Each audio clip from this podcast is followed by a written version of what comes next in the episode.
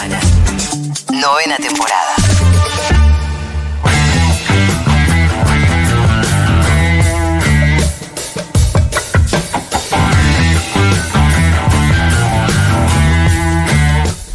Quique Viale, ¿qué tal, señor? ¿Cómo andan? Se lo vio festejando con colombianos por doquier. Muy contento. Sí, se muy te ha contento. visto festejando Sí. mucho Acá a la vuelta fue. Sí, acá la vuelta. Me encontré, me encontré con gente y todo. Eh, estábamos muy contentos. La, semana pasada no pude venir porque tuve que acompañar a mi vieja a un estudio y, y quería contar esto, ¿no? Para nosotros la, la victoria en Colombia de Gustavo Petro y Francia Márquez genera una expectativa enorme, enorme, como no solo a nosotros, ¿no? Sino a gran parte de Latinoamérica. Eh, y un poco quería ver eso, ¿no? Los desafíos ecosociales de este triunfo, o el horizonte socioambiental que tiene este triunfo, que lo tiene distinto a los demás, ¿eh? Eh, creo que hay una vuelta de tuerca que generan Petro y, Francia. que es distinta y en nuestra mirada socioambiental absolutamente compenetrada. Y eso es lo que quiero hablar hoy en la columna. Sí. Un poco les voy a leer, miren, les voy a leer algunas frases del discurso de Petro de esa noche. O sea, el discurso de victoria, no era el discurso ambiental, no era eh, en la campaña cuando dio la propuesta ambiental, sino el discurso de victoria, un discurso ahí tan, tan emotivo. Dijo, entre otras cosas, dijo, paz, justicia social, justicia ambiental y liderar el diálogo con los progresismos de América Latina sin exclusiones para dejar los fósiles, los combustibles fósiles, cambiar el ritmo para salvar a la humanidad. Le hablo al mundo, dijo en otra parte. Queremos que desde la diplomacia de Colombia se coloque al- que, la diplomacia co- colombiana se coloque al frente de la lucha contra el cambio climático.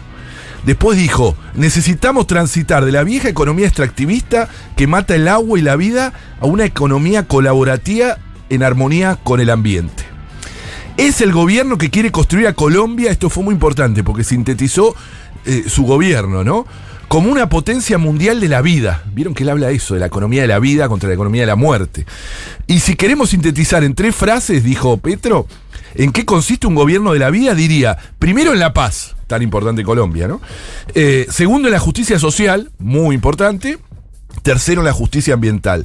Producir respetando la naturaleza, eso es la justicia ambiental. Estas son solo algunas y yo me derretía, Mira. Quique, Sí. yo igual no quiero ser aguafiestas. Ay, no. Si cumple una décima parte, Sí, ya sí. Va, a haber, va a haber sido un gran presidente. Bueno, No, eso... con que, con porque que- la verdad- con que Sí. el progresismo pro- se convierta en una alternativa, lo que decía Fede Vázquez el otro día, Sí. con que el progresismo se convierta en una alternativa y empiece a haber, no sé, cierta Yo digo en materia, en materia ambiental, Ah, ¿eh? No, claro. no, por eso, pero- Porque una cosa es decir, vamos a hacer Sí, la vanguardia de la transformación, Sí. y otra cosa es lograrlo una vez, porque ya tiene mucho quilombo que resolver. Muchísimos. Muchos, muchos. Piensen, Entonces, es el primer gobierno progresista de la historia. De la historia de Colombia. de la historia de un Colombia. país que está en guerra hace muchísimos años, con guerrilla, con secuestrado, con. ¿Viste? No tiene reelección Colombia, te doy más argumentos. Además, si claro, querés. no tenés Cuatro años tiene nada plazo. más. Cuatro años en Colombia para desarmar una bomba de tiempo como esto, lo tenemos muy claro.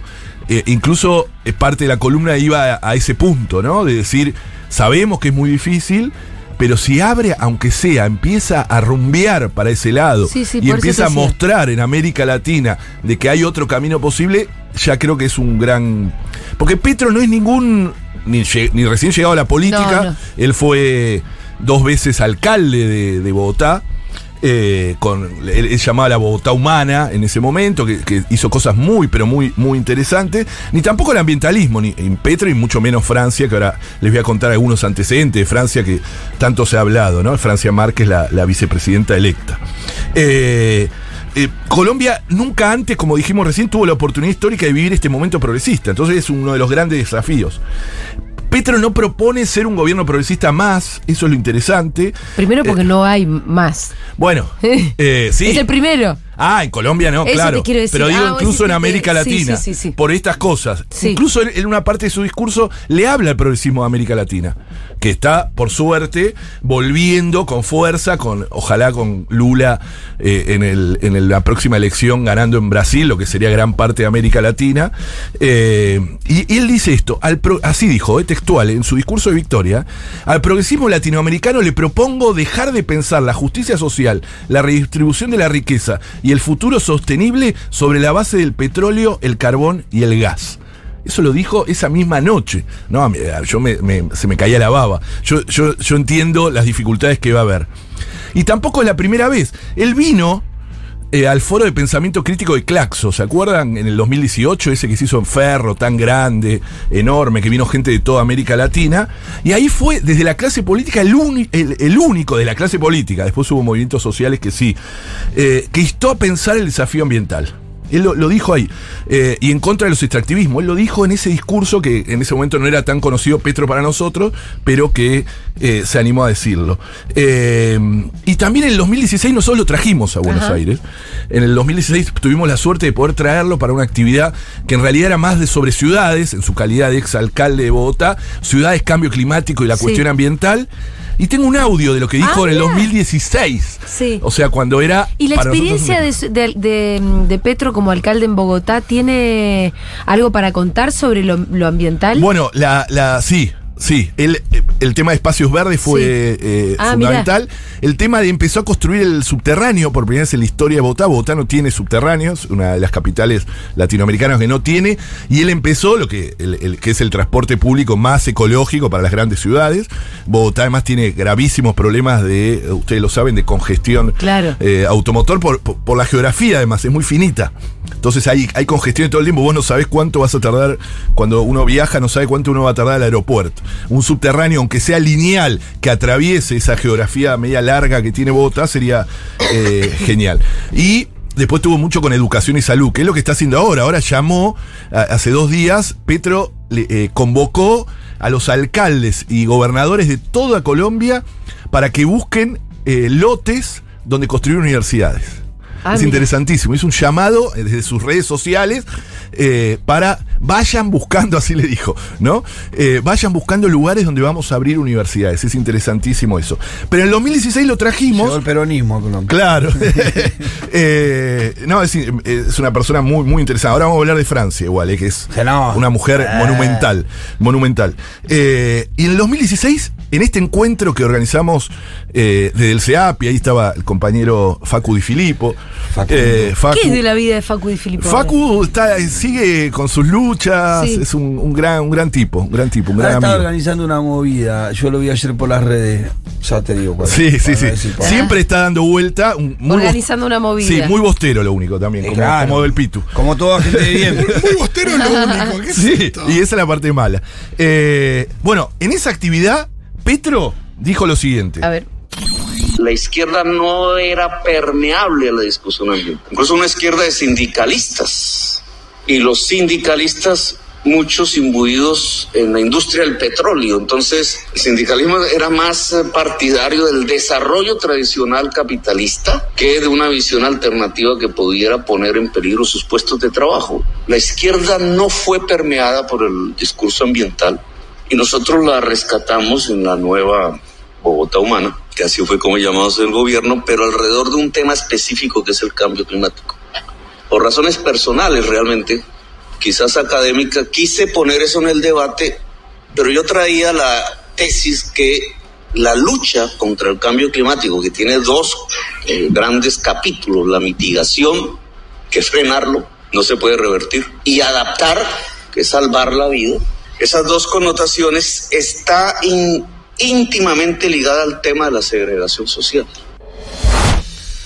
Bueno, es interesante porque Sí. es como que le habla a, a las izquierdas y A que, las izquierdas sí, y que vayan involucrando. y que vayan involucrando. Ya en el 2016 lo hacía y ahora en su discurso Sí. de, de- de- de victoria también, también lo dijo. Pero vamos a escuchar una frase de Fran. Vamos, la voy a decir yo, ¿no? No, no tengo el audio. Pero vamos por los derechos de la madre tierra.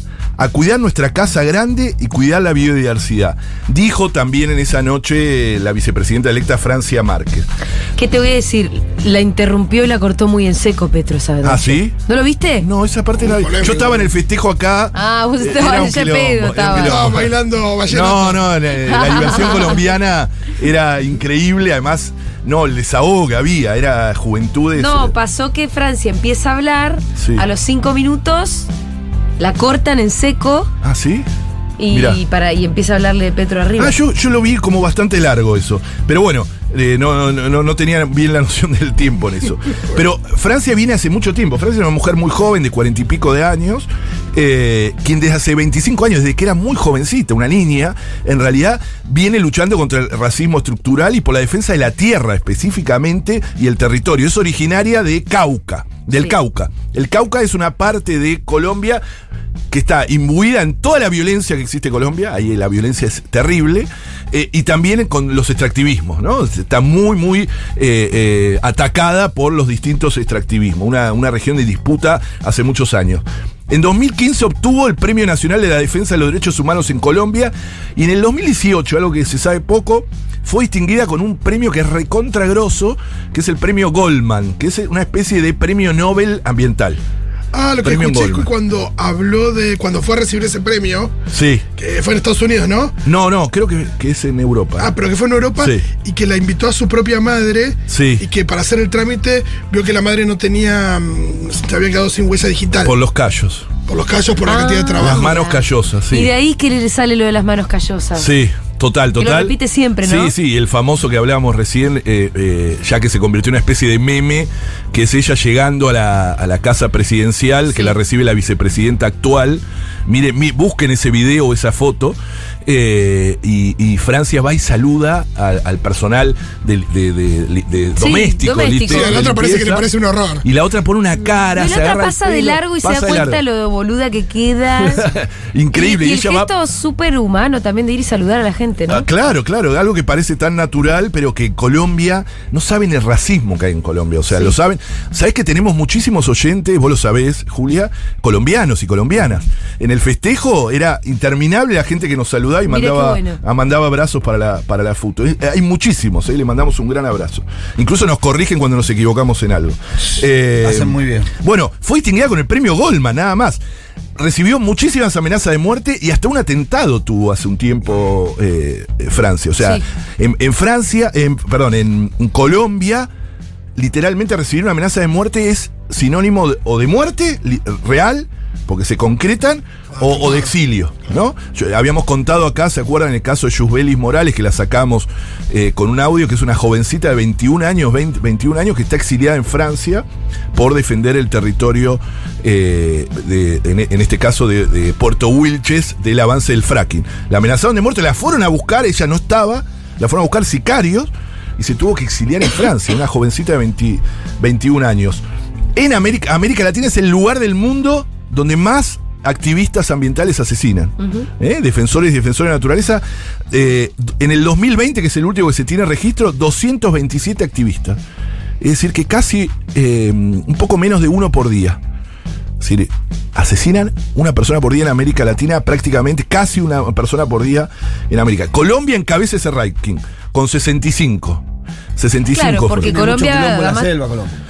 Y tiene Sí, mucha la violencia. violencia está muy- La violencia política, normal. ¿no? Pero es no muy solamente normal. por las guerrillas, viene de las minas de Esmeralda eso. Total, el- el- el- la minería ilegal. La mina de Esmeralda no que quién te ahí. asesina, porque. Es más, uno de los narcotraficantes más grandes de, de- de- de Colombia, que era el socio de Pablo Escobar, en sus inicios, eh, su capital económico lo hizo con las minas Claro, de Esmeralda. es y- cierto, y, es a los tiros ahí, ¿eh? Es a los tiros y a los tiros. Sí, imagínate ponerte ahí a decir, no, cuiden el ambiente, etcétera.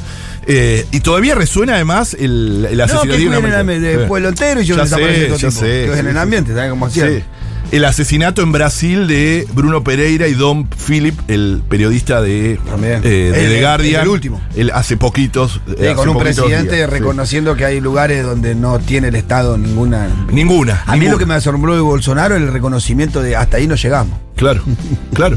¿Viste? Increíble. Ahí- ahí no llegamos. No, y se lo buscó, dice en una parte. Claro, pero hasta ahí no llegamos. Claro, sí, sí, sí. Bueno, eso es interesante, digo, saberlo, y Francia eh, encarna un poco esa, eh, cómo le ponen el cuerpo al ambientalismo en América Latina, eh, para los que hablan de ambientalismo bobo, ambientalismo falopa, ¿no? Digo que muchas veces para minimizar o ridiculizar el ambientalismo lo creen algo de Palermo o algo eh, cheto, ¿no? Algo que, que- que- es una moda, etcétera, cuando tiene que ver, sobre todo en América Latina, que es donde eh, está este ambientalismo, está muy relacionado con la defensa de la vida y, los territorios. Habíamos dicho acá en otra columna antes de las elecciones que Petro y Francia habían propuesto la eh, Colombia sin fósiles, ¿no? Una propuesta de dejar primero un desescalamiento gradual de la dependencia económica del petróleo y el carbón, el cual Colombia, al no ser tan, industrializada como Argentina, como otros países o Brasil, es mucho mayor, el 35% de las exportaciones se explican por los combustibles fósiles, petróleo, eh, carbón y gas.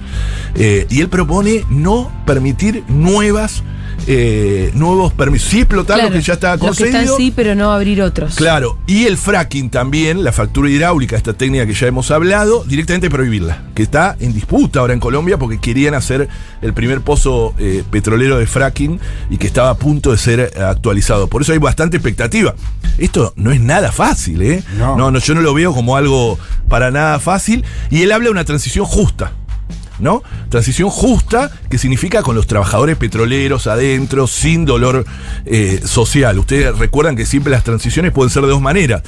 La transición energética que está en disputa en el mundo, el propio concepto de transición e- ecosocial o transición energética, eh, donde hay una transición corporativa que se está queriendo apropiar. El capitalismo es bastante vivo, ¿no? Entonces ve negocios en la propia transición. Entonces Claro. todo es verde y está lleno de negocios, Y entonces se meten las grandes transnacionales en el litio, se meten en el hidrógeno verde, etcétera, eh, y van por una transición corporativa. Nosotros lo que planteamos es que es una transición justa, eh, democrática, que, que haga acceder a la energía a toda la población. Esto lo hemos hablado también en otros, en otros momentos. Eh, y es y no seguir siendo hablados por el norte, ¿no? Eh, una especie de colonialismo energético que se habla, ¿no? Parece que nosotros nuevamente tenemos que ser eh, nuestros territorios eh, zona de sacrificio ahora en el altar de la transición energética del norte. Esto lo dijimos para que cada estadounidense tenga su Tesla su Tesla propia y que además no tiene en cuenta ni la soberanía energética, es decir, cómo nos vamos a proveer energía nosotros, ni la licencia social, es decir, frente a la destrucción de territorios y qué piensan las poblaciones, ni los impactos locales también, ¿no? Esto de ser nuevamente zona eh, de sacrificio. Ahí Petro propuso un diálogo americano que contemple dos ejes. Uno, relación sur-norte. Eso lo dijo incluso en su propio Ajá. discurso. Es interesante. ¿Cómo vamos a dialogar con Estados Unidos y con el, el resto del norte eh, global? Eh, y también hacia adentro, desde América Latina, ¿cómo vamos a encontrar desde América Latina? Eso es, inter- eso es lo que me gusta a mí, que está haciendo una punta de lanza para que, porque la salida de esta eh, encerrona que nos pone el cambio climático global, etcétera, es todos juntos en América Latina. Necesitamos encontrar qué minerales necesitamos y para qué, de qué manera nos vamos a proveer energía para nuestras industrias, para nuestra transición y no para hacer nuevamente eh, una especie, de, como dijimos recién, de colonialismo eh, eh, energético, ¿no? Nuevamente. Nunca hubo un presidente electo y una vicepresidenta eh, que apostaran abiertamente a la cuestión ambiental como ahora. Eso es lo interesante, ¿no? Que la tienen adentro. En ningún lugar del mundo. En ningún lugar del mundo, de esta manera. Eh, decíamos en, en- en algún caso, en Chile es interesante, Boric. Y, y se están hablando, por eso dijimos acá alguna vez también, que se está hablando de progresismo de segunda generación. Boric, que además es joven, pero que tiene la cuestión ambiental adentro Sí. también. Hizo algo interesantísimo la semana pasada.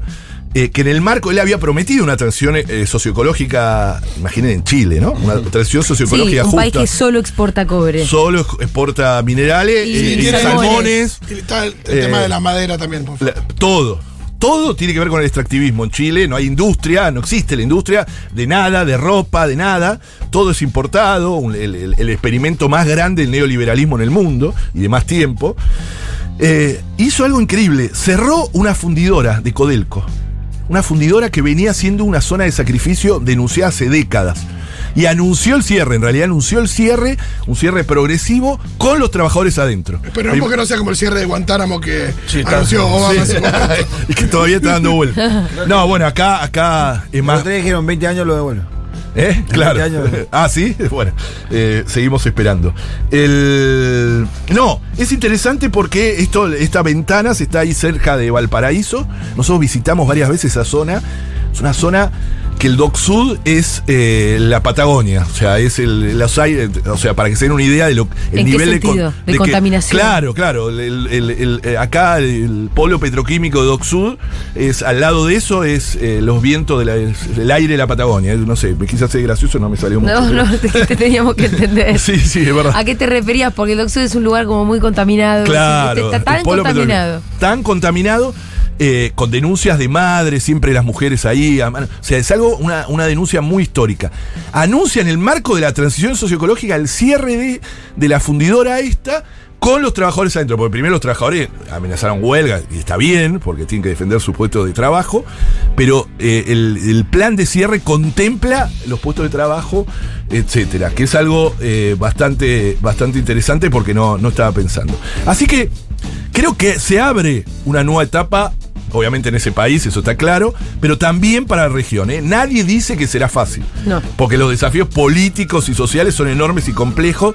Incluso las alianzas que tuvo que hacer Petro, que va a tener que- alianzas propias que hizo con partidos tradicionales. Eh, hacer estos espacios regionales no va a ser fácil, que él habla, ¿no?